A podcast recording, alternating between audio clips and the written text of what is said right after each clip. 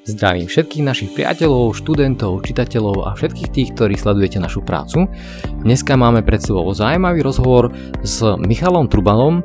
Michal je podnikateľ, investor, bloger a zároveň aj športovec. A ako mnohí viete, s Michalom máme aj rozpracovaný spoločný projekt s názvom Neseda. Je to taká špeciálna stolička, ale o tom nie je dnešný rozhovor. Dnešný rozhovor je o veľmi zaujímavých veciach. A o tom, ako Michal nazbieral skúsenosti za posledných svojich pätnásť rokov podnikania, ako tieto skúsenosti aplikujú vo svojich projektoch a čo by ste si z toho mohli zobrať ako poučenie vy. A zároveň Michal prezradza jednu veľmi exkluzívnu informáciu, ktorou vôbec nikto dneska nedisponuje. T- a, takže a veríme, že následovný rozhovor sa vám bude páčiť a obohatí vás vo viacerých smeroch. Takže privítajme Michala. No Michal, vítaj v našom podcaste. Nazdar, čau. Dneska sa budeme rozprávať o zaujímavých projektoch, ktoré máme aj spoločné, ale ktoré máš aj ty a, vo svojich plánoch. No ale práve teraz si zjedol tyčinku, ako ti chutila?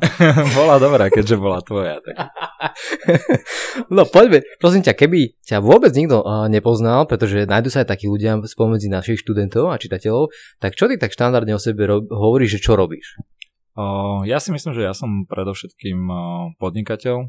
Mám také tri veci, že podnikateľ, potom taký amatérsky športovec a bloger. Takže to sa, ja, ja sa tak vnímam a začal som s podnikaním na strednej, teraz mám viacero firiem a stále je to niečo, čo mi zabera najviac času, rozbiehanie projektov a investovanie do nich. Čiže ak to teda môže zhrnúť, tak väčšinu svojho času tak robíš čo? Už dneska je to organizované plánovanie alebo čo, ako vyzerá tvoj priemerný deň? Hmm. Ja som vlastne začínal teda ako podnikateľ na strane s tým websupportom, čiže tam som bol toho dlhodobo riaditeľ a teraz som tú firmu odovzdal ďalej, našiel som si nového riaditeľa za seba a potom mám kopec ďalších firiem, do ktorých som investoval a tiež sú tam iní riaditeľia. Takže v zásade teraz väčšina mojej práce spočíva v tom, že nastavujeme stratégiu, bavím sa s nimi, nejaký feedback robím a, a stále ich akože naháňam, nech sú lepšie a lepšie. A o týchto tvojich projektoch sa budeme rozprávať za chvíľočku a my máme tu jeden projekt, kvôli ktorému nás ľudia ako keby evidujú, že spoločne. Je to projekt Neseda, čiže inteligentné stoličky, ktorá má nejaké funkcie a my spolu to realizujeme. A ja by som chcel vedieť, že uh, keď, som, keď sme sa o tomto projekte rozprávali ešte veľmi, koľko je to dávno, ako je to inak dávno? Ne, podľa mňa už vyššie rok. No a teraz by som chcel to vidieť taký spätnú väzbu, že keď sa na tento projekt pozeráš od prvého dňa, keď sme spolu sedeli proste na obede a kecali sme o tom a ty si povedal, že to je dobrá idea, že to je môj, tak ako vnímaš vlastne to, že nie je to vôbec len softwarový projekt, je tam aj veľa hardwarový a ako to vnímaš, že čo sa za ten rok udialo, tú ideu, jak celé sa to zmenilo, dizajneri a tak ďalej, ako to vnímaš? Je to strašné peklo. Ale, prečo? Nie, nikdy by som nepovedal, že vyrobiť stoličku je taký problém proste, že mne to prišlo strašne jednoduché, že však to nejak nadizajnujeme, pospájame a skôr to budem musieť potom dlho testovať, ale vlastne sa ukázalo, že ten vývoj toho prototypu je, je veľmi náročný, viac, jak som si myslel, že bude. Mm. Takže to je asi niečo, čo ma na tom najviac zaskočilo, alebo nie, že trápi, ale čo je na tom najväčšia sranda, lebo zároveň sa učíme strašne veľa, veľa na tom, takže...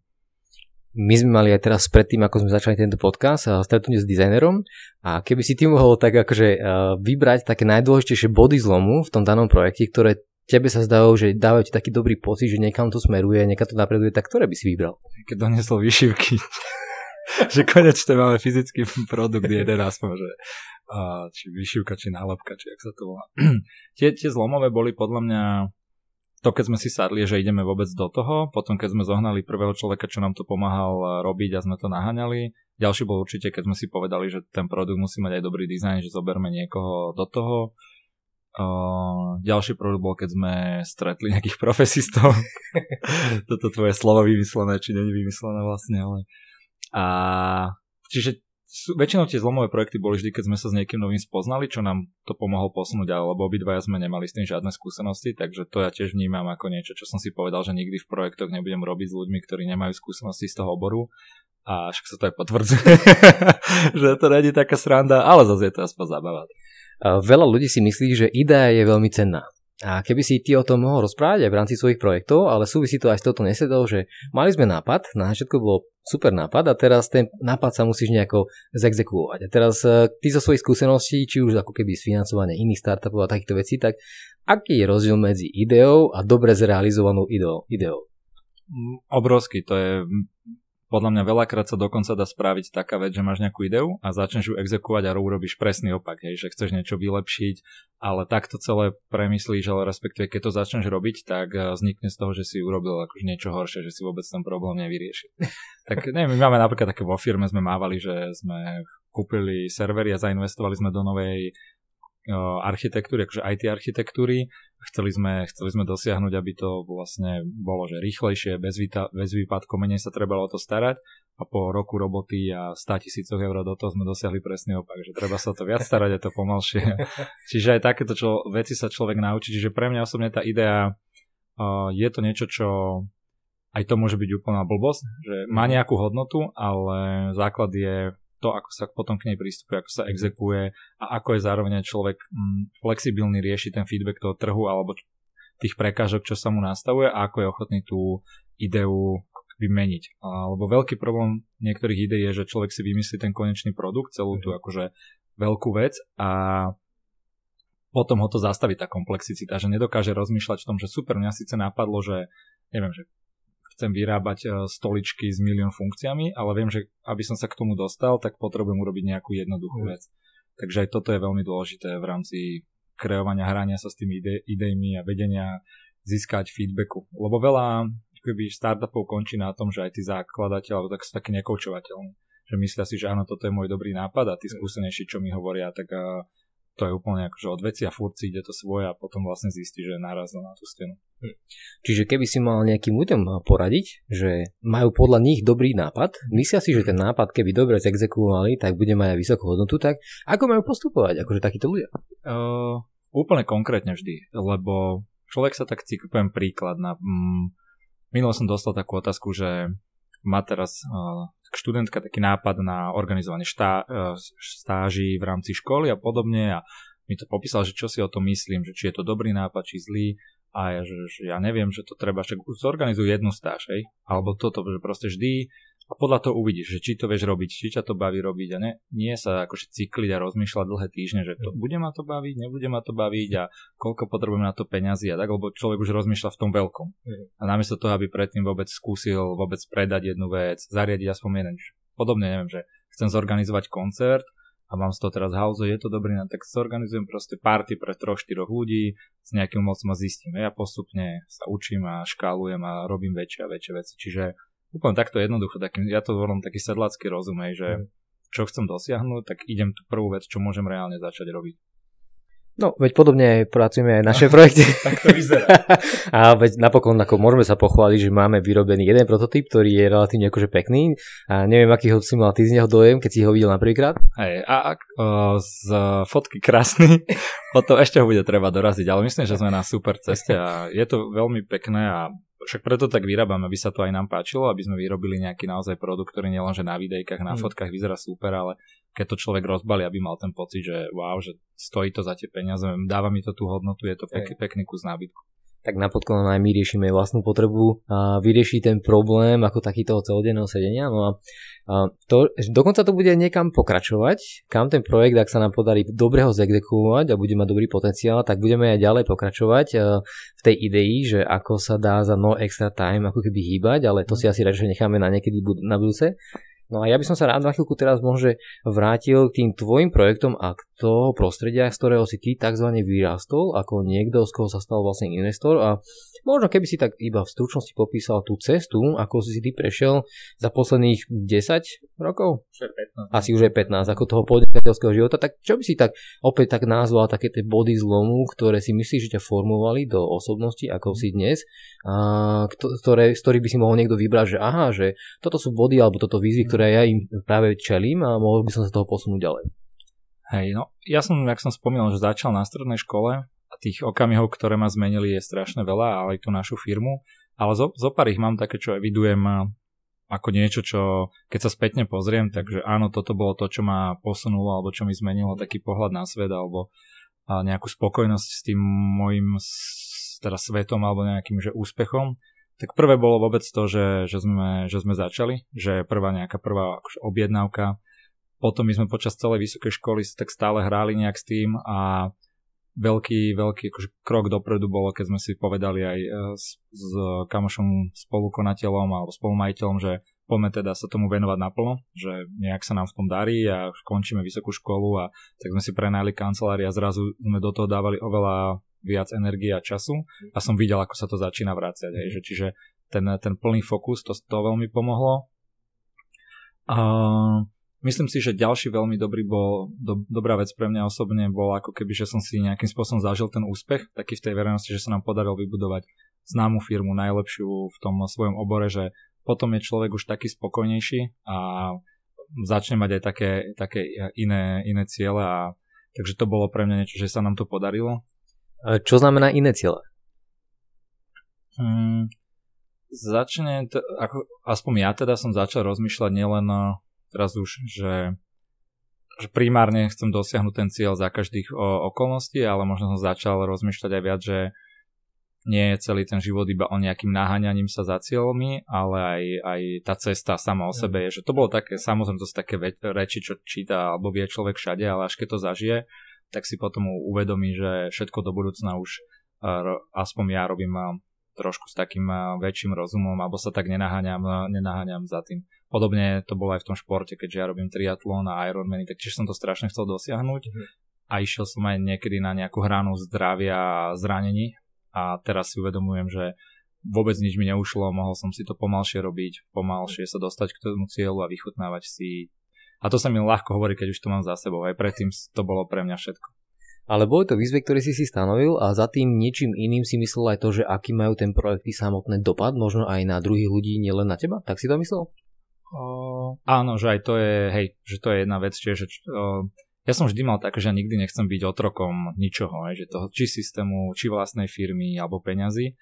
A niekde tak na poceste som sa objavil, že chvíľu som toho otrokom, jak sme sa začali približovať, a teraz vďaka tomu som si uvedomil, že mám už nejaké množstvo peňazí, ktoré mi úplne stačia, že nepotrebujem viac, lebo stále sa človek naháňa, že ešte viac, ešte viac, ešte viac, a ja som si v tomto okamihu už povedal, že toto je level, ktorý mne úplne stačí, a poďme skôr vymýšľať uh, tú inú hodnotu, hej, že peňazí máme dosť a že aký dopad môžu mať, môžu mať tie projekty. No keď si toto povedal, tak ma napadá projekt Slovensko Digital. Keby si o tom porozprával, je to presne ten typ projektu, ktorý má mať aj nejaký vplyv na druhých ľudí a má šancu niečo zmeniť? Tak on bol za to založený, už zmenil podľa mňa veľa. Je to vlastne projekt, ktorý sa snaží riešiť štátne í té, nejakú korupciu v tom, alebo tie hodnoty toho štátneho í té, aby to bolo viac pre občanov, aby to bolo efektívnejšie, aby sme sa tu všetci mali lepšie. A už veľmi veľa sa dosiahlo a myslím si, že to Slovensko Digital ako organizácia je už plnohodnotným partnerom v tom a ľudia ju rešpektujú, že to, čo my rozprávame a čo navrhujeme, tak aj tá odborná verejnosť alebo v tom štáte uh, počúvajú a respektíve riešia, že čo my na to povieme a tak. Čiže to sa podľa mňa dosiahlo, nejaké opatrenia, ktoré sme chceli presadzovať, sa presadzujú. Po, nie je na tom zase, ja som taký rád, že sa nám podarilo získať peniaze na chod toho normálne od, od investorov vlastne, mm-hmm. ktorí iba dali peniaze na takúto dobrú vec, hej, že nerobili to za účelom nejakého zisku, ale normálne zaplatili, že, že urobte dobre. Ty si, alebo si ochotný povedať ešte, čo bol ten spúšťací bod a, toho celého? Možno čo ťa tak celé nahnevalo a viedlo možno k tej iniciatíve? Bolo to, bolo to veľa, akože boli to aj stretnutia s rôznymi ľuďmi, bolo to aj konkrétne korupcia, keď k nám do firmy prišiel jeden človek, ktorý chcel... chcel akože nejaký lokálny úradník, aby sme vyriešili, aby sme mu, že má pod, pod palcom verejné obstarávanie niečoho a že nech mu to my dodáme a naspäť vyfakturujeme, že on sa zabezpečí, že to vyhráme. Zároveň práve takéto, že ja poznám veľmi veľa majiteľov všetkých tých firiem a podobne, a že na jednu stranu sú to ľudia, ktorí sú veľmi dobrí a podobne, ako keby, že a z, vedia o tom celom bordeli, čo sa deje, a tak som nechápal, prečo o tom nikto nehovorí a prečo je to všetko na takej tej komunite. A to sa, pospalo sa strašne veľa vecí takto dokopy a sme to začali robiť. A keby si mal teraz povedať, že koľko ľudí je do tohto projektu zaangažovaných, tak o akých číslach sa bavíme? Sú tam no, traja full-time zamestnanci a desiatky ľudí, čo je tak komunita, čo robia tak part-timeovo a podobne. Takže... Aké je smerovanie toho projektu do budúcna, ktoré si, sú také nejaké výzvy, ktoré chcete ako keby dosiahnuť? Sú to v podstate aj ciele, hej, ale majú mať ako keby nejaký zásadný dopad na fungovanie našej krajiny a majú mať zmysel pre ostatných. Tak ten základ je vlastne, aby to štátne í téčko, tie služby boli kvalitnejšie, boli lepšie. Tam sa to meria x spôsobmi, takže na tomto my v končnom dôsledku robíme a aby toto bolo splnené, tak uh, musia byť transparentnejšie, musia sa robiť trošku menšie projekty, ne, nemali by sa duplikovať a podobné veci, hej. Čiže je tam toho strašne veľa, ale celý, celé to je, že my chceme dohliadať na to a pomôcť, pomôcť štátu aj tým ľuďom, ktorí to robia, na to, aby bolo v konečnom dôsledku lepšie to štátne í té pre, pre tých uh, konečných užívateľov, či už sú to zamestnanci štátnej správy alebo, alebo občania. Ešte keby si mohol spomenúť do pár tých projektov, ktoré si mal možnosť proste vytvoriť alebo bol si do nich nejakým spôsobom zaangažovaný, tak chcel by som sa opýtať na ich zoznam a potom, a potom vlastne chcel som práve smerovať k tomu, že ty práve teraz niečo špeciálne pripravuješ a, a, a chcel by som, aby si sa pochválil. No, čiže povedz zoznam najprv tých akože projektov, a ktorý máš si nabieral tie skúsenosti. Okrem websupportu sme potom, v rám, sme potom založili ďalší taký startup Nice Reply, ktorý vyhral aj Startup Awards a teraz je to nová firma, ktorá je profitabilná, žije si svojím životikom.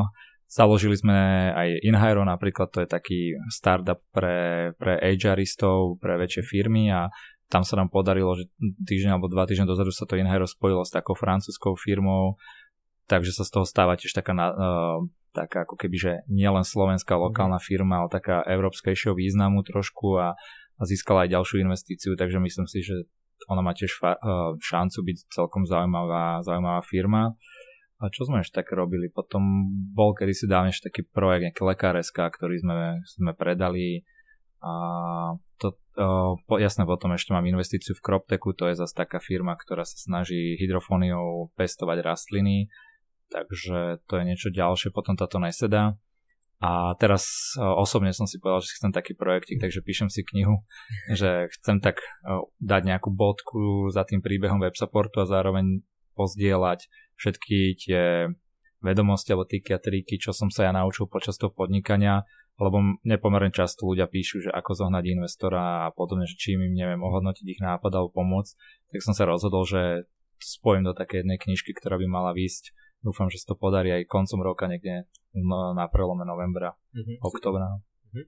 Čiže keby si možno, že uh, zhrnul aj práve tie negatívne lekcie, lebo tých startupov možno, že bolo veľa, alebo ich veľa, ale oni častokrát generovali aj práve také tie neúspechy a aj tieto veci. Čiže keby si možno, že takú lekciu z tých neúspechov, ktorá teba posunú ďalej, tak čo by si tak najdôležitejšie možno vypichol? Čo, ťa tak, čo ti teraz tak prvé napadne? Mm-hmm. Mali sme Kedy si ešte, ak sme začínali, sme rozbiehali taký startup Gplay, čo bola taká akože hra onlineová, a tam by som povedal, že tam bol jeden z našich najväčších problémov práve to, že sme to nebudovali tak od, od spodu, že taký ten minimalistický produkt, mm. to si otestovať, či to ľudia používajú, ale sme rok, dva vyvíjali v zásade v tajnosti, ako keby, nie že v tajnosti, ale nebolo to, nikdy sme nekomunikovali s tými zákazníkmi, čiže to bolo také najväčšie poučenie. A potom druhé moje je, že tým, že mám viacero takýchto firiem a veľa ľudí chce tak spolupracovať, a tak je, že ten projekt musí mať svojho vlastného šéfa a majiteľa. Hej, mm. že to je to, čo som si povedal, že nikdy ako nepoviem do nesedy. Sme do toho išli, lebo každý z nás má akože svoje veci popri tom, a to si myslím, že tiež je akože na tom vidieť, že to není iba... Proste každá úspešná firma podľa mňa potrebuje mať minimálne, minimálne jedného človeka, ktorý, ktorého je to full-time job, že od rána do večera nad tým rozmýšľa a snaží sa to rozvíjať. Mm. Takže toto je ako keby najhlavnejšia rada. Mm. No a ty teraz ale nežiješ na Slovensku, ale k tomu by som sa dostal za chvíľku, a ešte by som na chvíľku sa hovoril o tom triatlóne a o tom športovaní. Um, ešte Slava, športuješ? Hej, hej, športujem, teraz uh, sa to aj tak prepojí s tým, že nežijem na, nežijem na Slovensku až tak často, tak chodím tu stále pomerne často, ale som na Floride.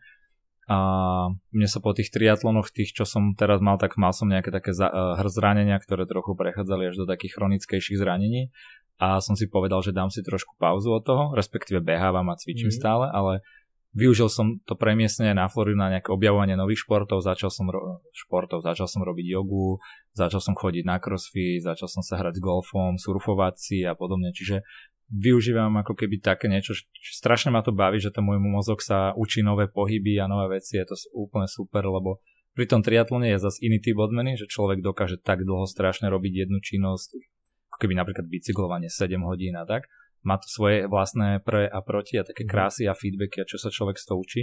A a za takéto sa učenie nových pohybov má zase niečo iné, takže to ma teraz tak fascinuje. A ty si predtým ale nebol nejako veľmi aktívny športovec, alebo aspoň nebolo to také o tebe známe. A keby si tak zhrnul, že čo ťa ten šport naučil, keď si začal sa intenzívnejšie venovať práve tomuto triatlonu? Uh-huh. Uh...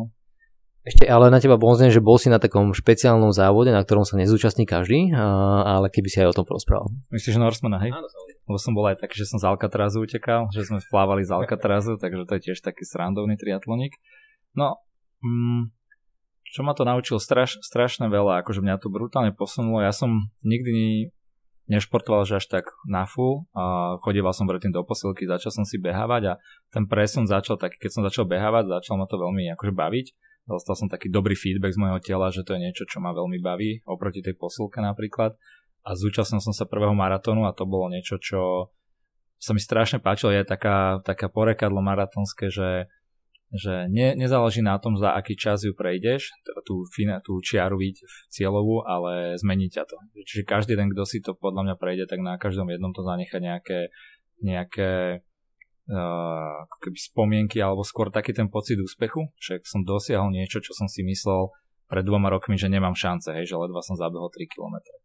A toto som si ja robil stále, aj s tým triatlom, ja som nevedel plávať, nevedel som, bicykel som nemal závodný a podobne, takže mňa stále toto fascinovalo, neustále si dávať výzvy a ich, ich prekonávať a skončilo to presne tým Northmanom, čo je závod taký v Norsku, štyri kilometre plávania, stoosemdesiat kilometrov na bicykli a maratón, ale maratón končí v kopci, čo je tisícpäťsto metrov prevýšenie, takže to je také štrnásťhodinové trápenie celé. Pekná výzva. No čiže... Uh... Takže keby ťa ľudia napríklad chceli sledovať uh, tvoje nejaké myšlienky alebo tieto veci, okrem teda tej knihy, ktorú plánuješ, tak uh, ty máš aj blog. Ty máš, že ti toto skočím, ale ty máš exkluzivitu, to ešte nikto iný ne, nikdy, nikto nevie, ale nie je to public vôbec tá kniha, takže... jasné, to... jasné. No čiže keby, a teraz sa opýtam, že tie články, ktoré máš aj na blogu, budú nejakým spôsobom aj v tej knihe, alebo to je akože separátne tvoj taký denník verejný? Myslím si, že všetky až na jeden, ktorý je, že ako vyhrať akúkoľvek startup súťaž, lebo to je taký celkom dobrý článok, vďaka tomu, že ja som bol aj v rôznych porotách, tak je to také zákulisné info, tak sú to úplne nové veci všetko, že hen to je jediné, čo som tam použil, aj to som prepísal uh, do takej formy, lebo na tom blogu som to ešte tak dávno bez diakritiky a iba tak zbúchal, čiže všetko sú úplne akože nový obsah. A tá web stránka, kde by ťa ľudia mohli sledovať, alebo čo by mali sledovať, keby by chceli byť tebou ako keby v takom nepriamom kontakte? Ja si myslím, že môj Facebook, hlavne, že tam dávam také instantnejšie veci a tak, lebo ja blog si, nerobím blog, takže by som tam pravidelne niečo dával, že raz za čas, myslím, že raz za mesiac, dvakrát za mesiac ma napadne nejaká väčšia téma, ktorá mi stojí za to, že ju rozpíšem, čiže na truban bodka es ká a tam mám všetky kontakty na svoje sociálne siete a asi som najčastejšie na Facebooku a tam dávam najzaujímavejšie statusy, najviac také, že odporúčam nejaké dobré filmy alebo knihy a tak, takže myslím, že Facebook a potom. OK, tak ti ďakujem pekne, že si našiel dvadsať minút svojho času. Bolo to náročné. Za to, že si to ty, tak som sa obetoval. Takže ďakujeme pekne, že ste nás počúvali, no a veríme, že ste načerpali veľa inšpirácií. Tak vás pozdravujem. Čaute.